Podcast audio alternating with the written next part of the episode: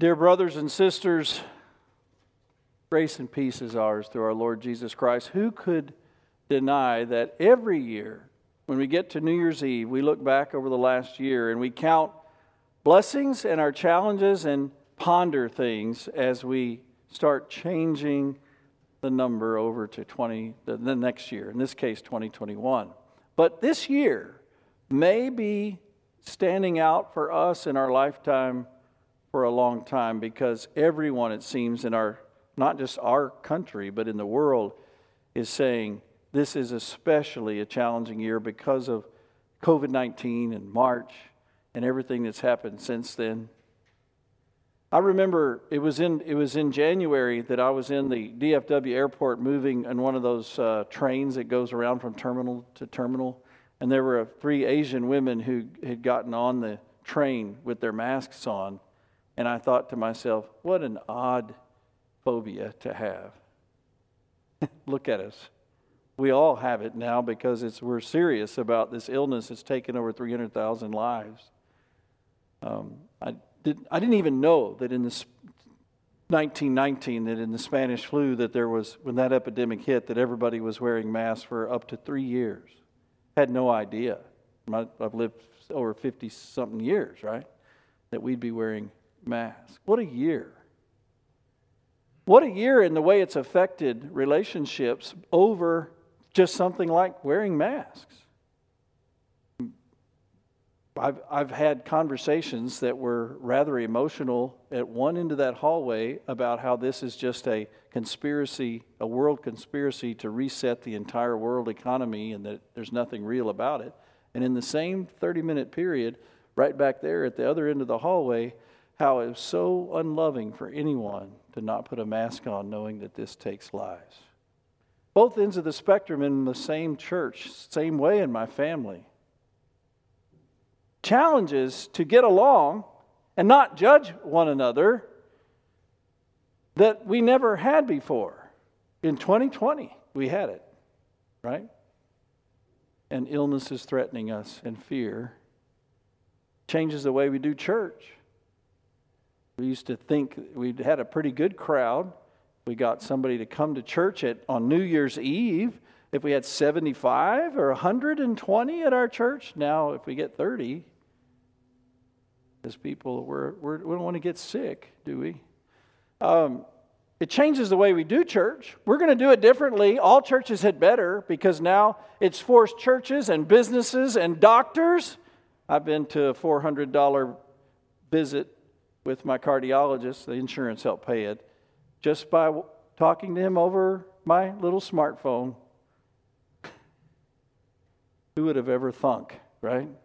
And we're better do church online somehow, always going forward, because now we have a whole new kind of attendance. We were talking about it in, in church, the church on earth. Some churches were doing it, we were doing some of it, but now you'd better be doing it or you're left behind. All of this came out of 2020. Forced change for so many different things in your economy, your personal economy, your jobs that you lost, and, and if you got it back, maybe didn't get, don't get paid as much. The situations that you found yourselves in, different. I remember seeing a meme with a picture of Biden and Trump saying, if 2020 were an election year, and it was right after that first train wreck of a debate. I mean, what thinking Christian on either side of the aisle could be happy with the way things were said and transpired throughout our election? That's not a political statement, that's a pastoral statement. 2020, we hit an all time low in the way that we trash talk in politics. Who could be completely satisfied with everything that we're doing? No one can. Yeah, I'm, I know it sounds like doomsday, but let's just kind of open the package and get it all out there, right? I'm ready for 2020 to be over. And I know you probably are too. But we say that about life on earth if we're wise. Anyway, when we think about the passing of time from year to year, we do ask ourselves, though, God, what do you want from me? Like I said when I was reading Romans 8 28, 29. God says, I've got some things to say. I've written some things in my book for people who are transitioning from one era to another. It says in Romans 15 that we are to read the stories in the Old Testament to get encouragement and hope. Romans 15, 4. So when we read Deuteronomy, where old man, and you can go to that slide, old man Moses is talking to his people. Now he's 120 years old. Remember, he started when he was 80? When he was 80, now Nelson, you just turned 90. Imagine 10 years ago being asked by God at a burning bush, You're going to go on a little journey to deliver my people. And it went not for four years, but for 40. When they finally, those first couple years, get up to the promised land, what happens? They're, they, don't, they don't trust God, right? He's delivered them from Egypt with 10 plagues. They crossed the Red Sea. That was amazing. They, they met the Amalekites and defeated them as long as Moses' hands were held up with the staff. And then they get up to the promised land. They've already, they're already getting manna, and they, they're supposed to go into the promised land, and they don't trust God. And he says, okay, everybody that's an adult is going to die. But you're going you're to live as a group, millions of people in the wilderness where you can't really do your agriculture, and you're going to be beggars, and I'm going to be the the, the food wagon. I'm going to be giving you the stimulus check every day. You're going to see food on the ground, but you can't collect twice as much. It'll be gone. It'll turn into mold and worms. Some tried it, and it did, and they were dependent upon God. And they had they complained and they got many of them died by snake bite. One time the ground opened up and swallowed a whole bunch of rebellious people. Remember? Quail that gave them worms. Oh, the saga's all there in Numbers, the book of Numbers. And Moses, he didn't sign up for this. and he complains too. And he finally loses his temper so much he hits that rock when he's supposed to speak to it. God says, Well, after 40 years, you get to come to heaven. You're not, you're not going to see the promised land with the people. But you finish out strong, Moses. You talk to my people for me because I love them and I'm not finished with them. And the next generation didn't have all the, the, the, the wisdom of adults when they went through all this, and they're, they're stiff necked people and they're prone to wander, so give them the Word of God. And the Word of God He gives them is the book of Deuteronomy, the second giving of the law, which it's all there in Exodus and Leviticus, but it all gets piled into three sermons and packed together in a, a an oration. And we come to chapter 8 for our meditation. They're transitioning. All the people that were above 20 when they left Egypt have passed. They're ready to, to go into the promised land. They're going to have to go to battle. With, do you remember, Joshua led them. And Moses is giving it up. He's going to go up the mountain and die, and the Lord will bury him, and he's going to be gone. But before he goes as a great leader, he gives them his word to help them get into 2021, their next saga after the 40 years. And Jesus, when he did his 40 days to cover over the failings of Israel in their 40 years and your sins and mine, when Jesus quoted from Deuteronomy chapter 8. Because Jesus was connecting his life to ours as the loving God. So I'm going to read these verses from, from Deuteronomy chapter 8, and God's going to speak to us with two big thoughts. Ready? It's going to be on the screen for you. I want to get there and read it here. Moses says, When you have gotten into the land and you have eaten and are satisfied, praise the Lord your God for the good land he has given you.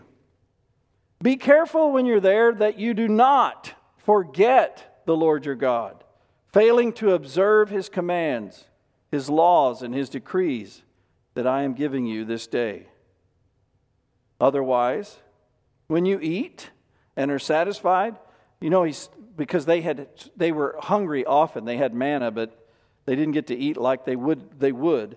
So when you eat and are satisfied, and when you build fine houses and settle down, when your herds and your flocks grow large, and your silver and gold increase, and all that you have is multiplied, when your heart will become proud, Then your heart will become proud, and you will forget the Lord your God, who brought you out of Egypt, out of the land of slavery. He led you through the vast and dreadful wilderness, that thirsty and waterless land with its venomous snakes and scorpions. Little boys maybe think, oh, wow, that'd be cool to see those, and the women cringe, right? They had to live with the snakes and the scorpions.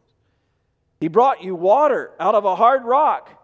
He gave you manna to eat in the wilderness, something your ancestors had never known.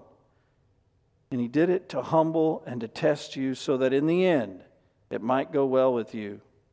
If you look earlier in chapter 8, which I hope you do tonight when you go home, you'll see more of this, of the reason for the manna.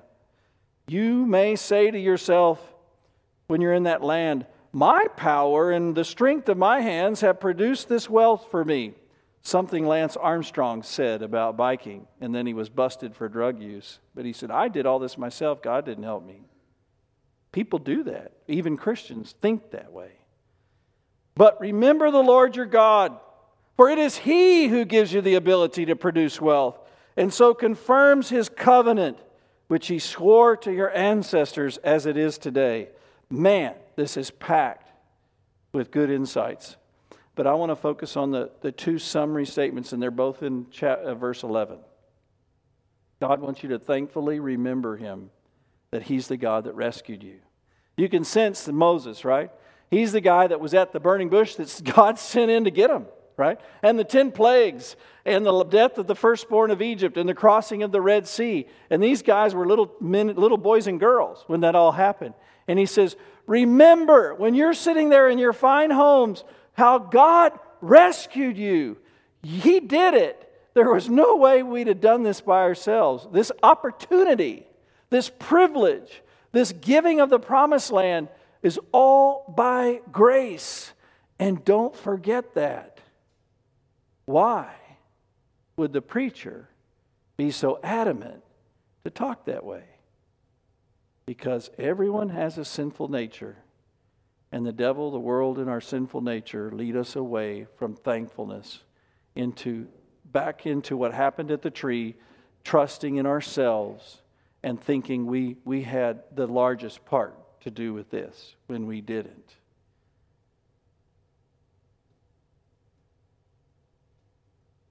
It was a reset.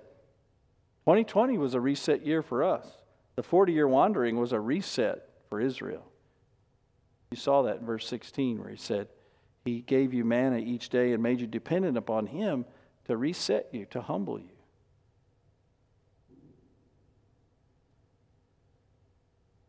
All troubles that come our way are a reset. And what are they what is God trying to reset? He's trying to make us spiritually healthy again. Have you um, have you ever been involved with this, either for yourself or another person, that has, is on several medications and it's not going well? And so finally, it's getting worse and worse the more they try this and try that, and drugs are interacting. The doctors, some doctor will say that's treating this patient, usually their primary let's just get off all the meds. Just reset. We'll do this one about this one, but we're getting off all those meds.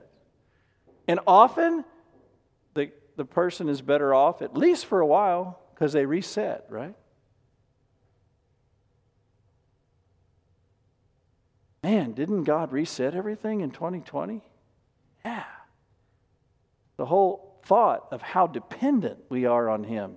Collectively, the world is looking.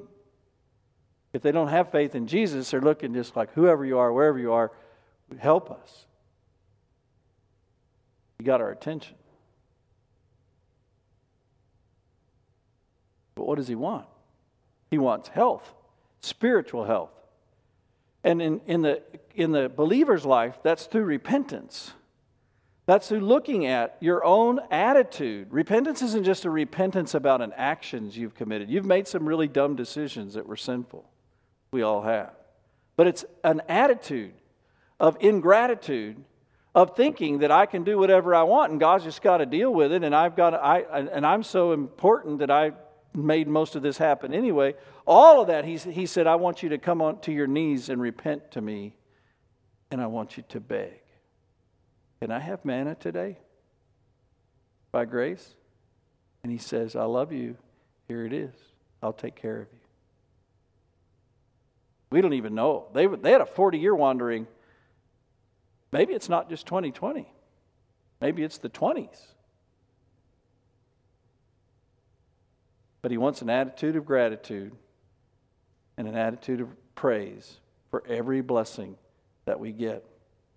I don't know if it's in Pilgrim's Progress because I haven't read the book, but I, I, I think it is. But it, it, I, the, the, the story uh, is, is told of a Christian who was in prison in England for his faith. And when they brought the gruel and the, the little one piece of bread each day and stuffed it through the window in the door, the Christian would say, All this and Jesus too. It's so memorable, right? That's the attitude that God wants us to leave 2020 with. All this, whatever blessings we have in Christ, and Jesus too. Eternal life. And not forget Him. Well, what's the sign of somebody who hasn't forgotten Him? Well, for, for Moses, it was pretty clear. Did you catch it? You think you could say it? What was the sign that they would not forget God? Verse 11. Be careful that you do not forget the Lord your God. Notice the gerund. We'd say in some languages a participle. Forgetting God is failing to what? Read it. What does it say? Failing to observe his commands is to forget God and his laws and his decrees. For a Jew, every law was moral. The kosher diet, moral law. The, uh, the ceremonies they had to keep, moral law for a Jew. Every law was moral. For us, what great load he's lifted off. All of those pointed ahead to Christ. The moral law of God is the Ten Commandments, or it's defined by the two greatest commandments love the Lord your God with all your heart, soul, and mind, and love your neighbor as yourself. But if you want to define it a little further, the first commandment, love the Lord your God with all your heart, soul, and mind, is to be insanely possessive about God and his reputation and to love him that way. So have no other gods before him. Not your money, not your car, not your house, not your church, not a person, a boyfriend, a girlfriend, a husband, a wife, a child, a grandchild. Nothing. Have no other gods before him and do not take his name in vain. Don't say, oh my God. Don't laugh at somebody saying that. Don't teach false things in his name. And remember the Sabbath day by keeping it holy. Make devotional life and rest in Christ a priority in every day. That's the third commandment. The fourth commandment to honor your parents and anybody else in authority as a gift from God, moving into the second table of the law. And so that's loving your neighbor as yourself. And the first neighbor is the mama that bore you and the daddy that's, that's fathered you. And if they have a, a desire to be a blessing in your life by giving you a curfew, you honor that and respect their wishes. And you listen to them all the way to the end. Even though you might be an adult, you at least still show the respect of the parents who bore you into this life. And then moving on from there is the fifth commandment that you don't hurt your body or somebody else's or the unborn and you, you defend life. And the sixth commandment for moral purity in a very impure society, you don't live together outside of marriage. You wait until you get married. First comes love, then comes marriage, then comes the baby in the carriage. You, you stay away from the immorality that's re, this replete on your television, the movies, on your phone. You do everything you can because you want to keep yourself pure. You know you can't do it perfectly, but you want to because your, your body's a vessel and you haven't forgotten God that He gave it to you and you're meant for Him and another person, not the world, and they aren't meant for you. That's somebody else's daughter or somebody else's wife or somebody else's intended. Are we making sense yet? Do not steal. Do not, do not steal from your employer from not giving a full day's work for a full day's wage, and, uh, uh, and also all the way from your heart. Do not steal from your neighbor by fudging on things. Don't cheat on your taxes. We could go on and on. The eighth commandment speak the truth in love. Don't tell lies. Don't exaggerate. Don't gossip. Don't, don't try to do harm to your neighbor's reputation. And nine and ten, do not covet. In other words, be content with what you have, not thinking that contentment It's wanting what you ha- it's have already, not having everything that you want, and stop thinking that everybody else has got it better than you. Do I make God clear? yeah. And it crushes me to preach that way because it crushes me to hear it myself because I just condemn myself in every one of those commandments. Because when I was in the wilderness, I complain like Israel.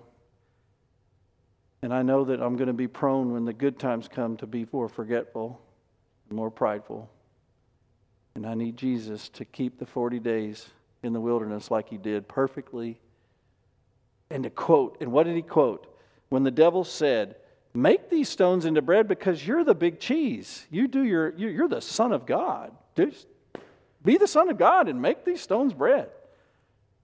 And he said, Man does not live by bread alone, but by every word that proceeds out of the mouth of God. And it comes right before this text in, in uh, Deuteronomy 8. Jesus never sinned. So, how would you in 2021 remember a Savior who kept it clean to cover over your life of sin? Do your best. You know you're not going to be perfect at it, but do be honest and do your best. Do it humbly. Do your best. Be generous. Be forgiving. Be content. Be pure. Be worshipful. Be peaceful. Be devotional. Do your best in 2021. And you know what? His reset is therefore working. Because he, he let you hit dead ends to make you go back to the throne of grace and be closer to Him. And His reset worked. And that makes 2021 a great year, no matter what happens. And I know there's I know people, sometimes it's me, that look at 2020 and go, man, I sure hoped. I'm fearful that 2021 is going to be that way or worse. You don't need to fear circumstances. You've got God with you. Remember how they doubted he was going to go in there with them? Their parents did, and so they didn't get to go? Well, now the kids are supposed to say, God is with us. We're, he's going with us. And when they face problems, He'll be there. He'll, he'll always be with you. He promises that. It's not your circumstances that He needs to reset, it's in here. That's what He's resetting. And He's always resetting that. Right to the end of our lives, He's resetting that.